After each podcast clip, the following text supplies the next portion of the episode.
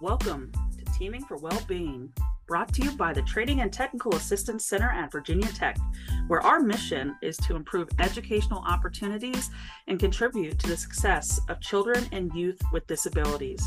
We do this by supporting and building up the educators who work with them, you.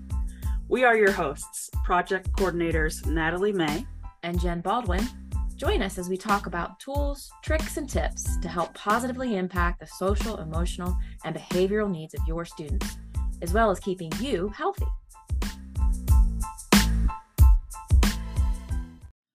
This week on Teaming for Wellbeing, we're talking about executive functions. We hear about it often, but I think it starts best with the definition. Executive function describes a set of cognitive processes and mental skills that help an individual plan, monitor, and successfully execute their goals. These processes can be put into two categories typically. You got regulation and organization. Yeah, I think it's important to know that those are there are two categories you need to think about and you'll you'll hear a little bit more in terms of what all those things mean in just a few minutes. But I read an article, Natalie, uh, what's executive function and why does it matter? Um, it was actually a transcript of a video that Edutopia put together about what is executive function. So I love that definition, but this analogy they came up with executive function is the brain's air traffic controller. That that is a great picture. You, you, can see the visual, right? Mm-hmm. So it's a tangle of things coming in and out, thoughts and impulses, and and your brain steers them to hopefully productive outcomes, right? Because executive function is what you need to be able to plan, set a goal, and then achieve that goal and regulate the emotions and monitor yourself as you do that. And if you think about that, like I struggle with that, and I'm a grown adult. Oh my goodness! I mean, every day. Like it, it's so if you really think about it, executive functioning skills are very complex, very complex. I really like that uh, the the air traffic controller because you think about well, yeah, it's easy. Planes taking off, planes landing. But what about emergency landings? What about weather delays? All these things happen on our day to day in our life, and it's it's a lot a, happening at once. Yeah, and how do you manage it? How do you organize it? Um, so executive functioning can actually impact about seven different areas that Jen's going to describe in a little bit. But these functions develop over time and generally in order. So when she talks about them, number one through seven, you know, as you're younger, you're going to re- develop those skills first, and then the ones at the end of the list will take more years to do so. It actually starts around age two and can take until age 30. 30. To reach all seven. 30, 30 friends. people. 30. Um, and if you are neurodi- neurodiverse or work with students and young people that are neurodiverse, it can take them 30 to 40% longer than their peers from transitioning from one executive function to the next. I mean, that's like mind blowing. It truly, honestly, because I mean, we work with kids mostly, you know, birth to 22, but I mean, the neurodiversity of kids, I mean, people think, um, why are they acting this way? Are they doing it because they don't like me? No, it's because their brain is not developed yet. Their executive function isn't there yet. Right. And we often hear people say, you know, they're very immature. Yes. And you're right, because they are developing 30 to 40% behind their peers. And so in those areas, yes, they are actually not mature in, mm-hmm. in the mm-hmm. same way that their peers may be. So it makes sense that you would hear that statement. But now we understand that there's actual reasoning behind it. Yeah. And it's not personal, it's not something they're doing intentionally. It really is part of their development. Um, and so I'm going to just mm-hmm. hit the highlights for the seven areas. And again, as Natalie said, these typically develop in chronological order. Mm-hmm. Um, the first one being self awareness. And I think about self awareness and wow, I mean, just the word itself. I, I, am I self aware? Are you self aware? Uh, depends on the day. What? It's, you know, it's, it's simply put, it's self directed attention. Um, yeah. And so, you know, that that's, that's where you start mm-hmm. at age two. And so, you know, you think about being behind in that area, it puts everything else behind. Yes. The second one being inhibition, self restraint that's huge. Huge. Huge. Self restraint. I mean, you know, put chocolate in front of me. it's say, gone. Inhibition is gone. I, am grabbing it. I'm running. We had Thanksgiving potluck yesterday, and let me tell you, going back for the extra desserts, it was really hard to hold ourselves back. Yeah, because it was happening. good stuff. three, nonverbal working memory. It's the ability to hold those things in your mind, essentially visual imagery, right? How well can you picture things mentally? And if you think about things like at that air traffic controller, all of the things coming in at one mm-hmm. time that your brain has to pick through and decide to attend to. Like that mm-hmm. is a lot. That's a lot. The next one, verbal working memory. So you're dealing with those imagery things coming in, also dealing with that verbal working memory, self speech, internal speech. Most people think uh, of this as their like inner monologue, what you would say to yourself, yes, right? Yes. So you're trying to sift through all of these things, right? And then remember what you need to remember. Woo! I, I mean, wow. I digress as I get older in all those areas, but that's not why we're here. Um, emotional self regulation is number five. Oh, how about that one? The ability to take pre- the previous four functions, right, that we just talked about, and use them to manipulate your own emotional state.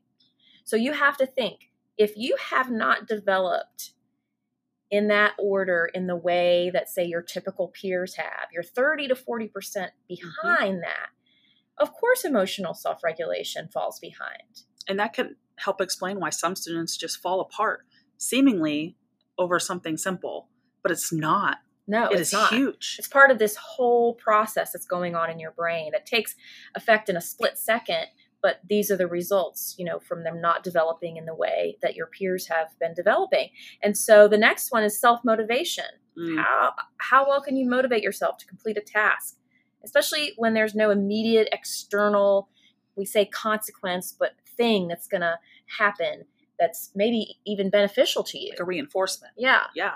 So that's huge. Like, I, I mean, let's be honest. We all attend to things that we're far more interested in. Oh, yeah. But if we don't struggle from certain things in these executive skills, we are able to push through and push ourselves to know that we have to do it. And somehow we find that motivation. But if we're behind in all those other areas, whoo. And that explains a lot of the older, younger, like the the teenagers that we work with, that they are teachers say they're unmotivated Yes. And they can't get started. And and that could be a lack of executive function. Yeah. And, and really dialing in on that and getting you, that's why it's so important that you have that relationship with your kids, you know your kids. Um, and this last one, planning and problem solving. We hear a lot. Um, you know before covid yes but especially during and after covid that we have we have a lot of students who really struggle with planning and problem solving being to really talk through work through and see what the options are.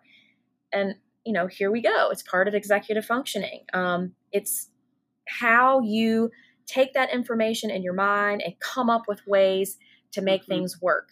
And being okay with failing.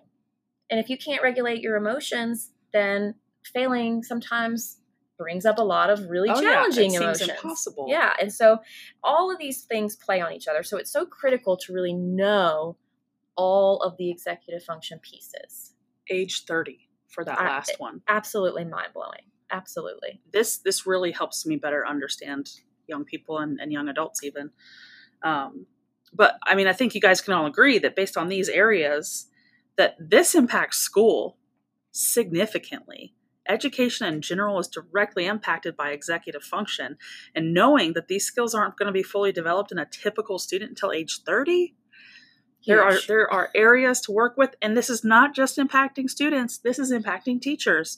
You think about young teachers and other young professionals that may be having a hard time with that that self motivation and planning and problem solving. And how can we cultivate that executive function to make sure that we're all kind of just working towards um, our goals? Absolutely, and it's it's I think it's critical for every educator and and family and parents and to really understand what these skills are um, and, and, that you are not born with executive functioning skills. I, I can't mm. say that enough.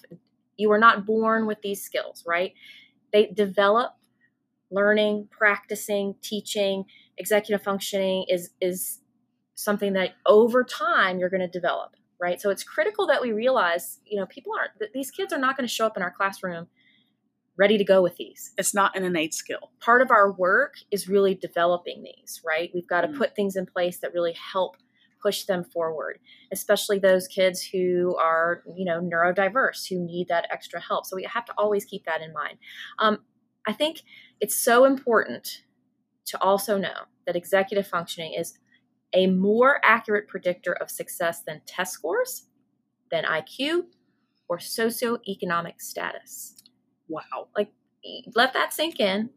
As a school psychologist who, who gives IQ tests, I mean that that's mind blowing, and that should hopefully be ringing the alarm bell to professionals everywhere. Absolutely. I mean, I think it's important to really keep that in mind, and, and why it's important to always kind of have this at the forefront for really all students. But really, you know, you know, you have those those students in your class who, whether they have ADHD or whatever it might be, who are really going to need you to dial in and focus in on these skills and developing these skills because you can. You can absolutely. This can. is a skill that you can build. This is a skill that can be taught.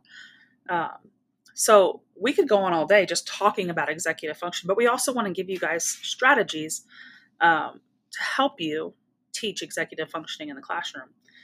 Um, so one of the first ones that we found is just teaching common language and identifying strengths and areas of need in your students or your staff if you're a, a teacher leader or an administrator.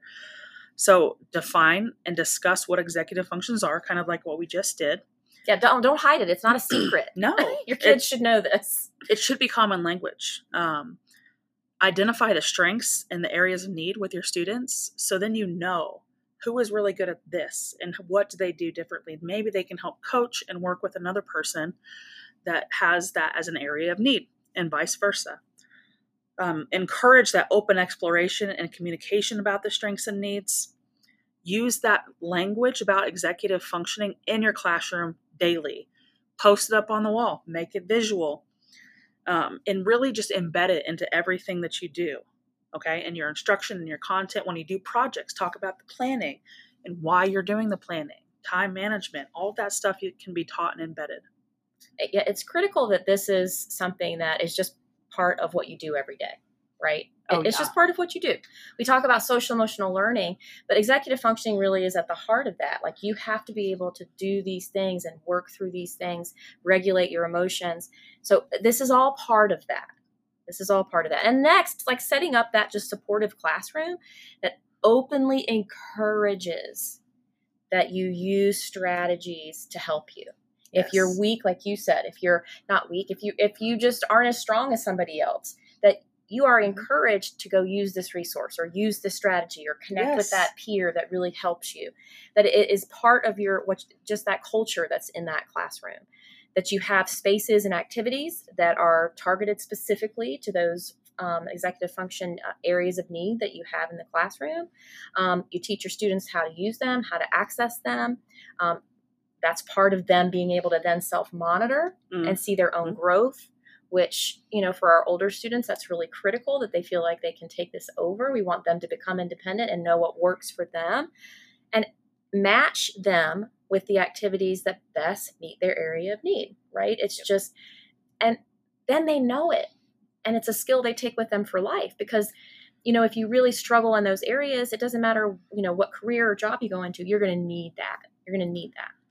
I think it's really important to to tie the why behind teaching executive functioning as well because we all learn new skills all the time but if we're just told to learn something for the sake of learning it we're not going to have the same buy-in as you may have with knowing that this is going to help you plan your finances as when you're older and organize Absolutely. your life um, also for the third strategy it's teaching self advocacy skills so students can learn to function independently. It's kind of what I was just talking about.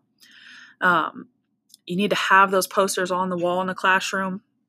You can have students go and stand by a poster that speaks about their executive function and they can present to their peers about it. Um, just set up a timer um, and they can speak for about 15 minutes. You can ask them to write or draw or talk about everything they do that helps them excel in the skill that you're focusing on. Um, in another session or lesson, you can have students um, also talk about their area of need, not just their strength. You could have students pick a strategy listed on the poster to, that they want to try that day. And they could also have their peers try that skill that day.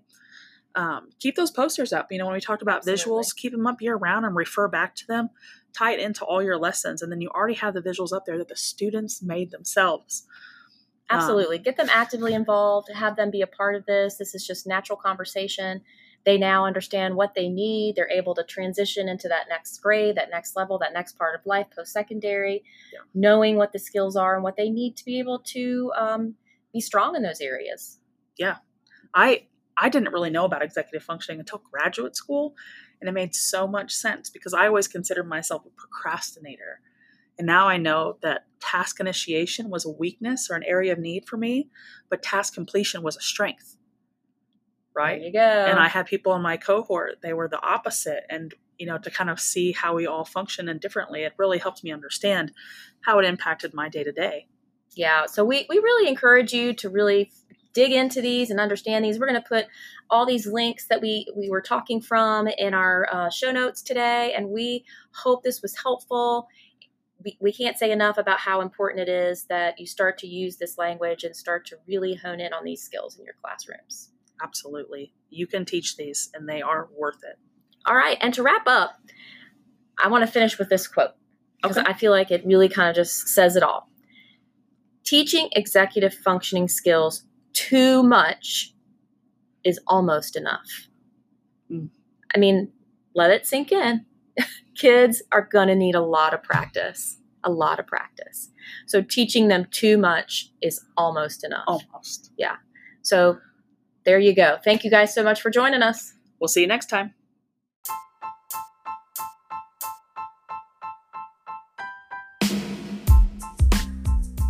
Thank you so much for listening. And as always, we hope this has given you a resource tool or idea that you can easily use and share. You can find the show notes on our website at ttac.vt.edu, where all the resources discussed are linked. Don't forget to sign up for our weekly newsletter, ABC123, at ttac.vt.edu backslash index backslash ABC123.html. Thank you.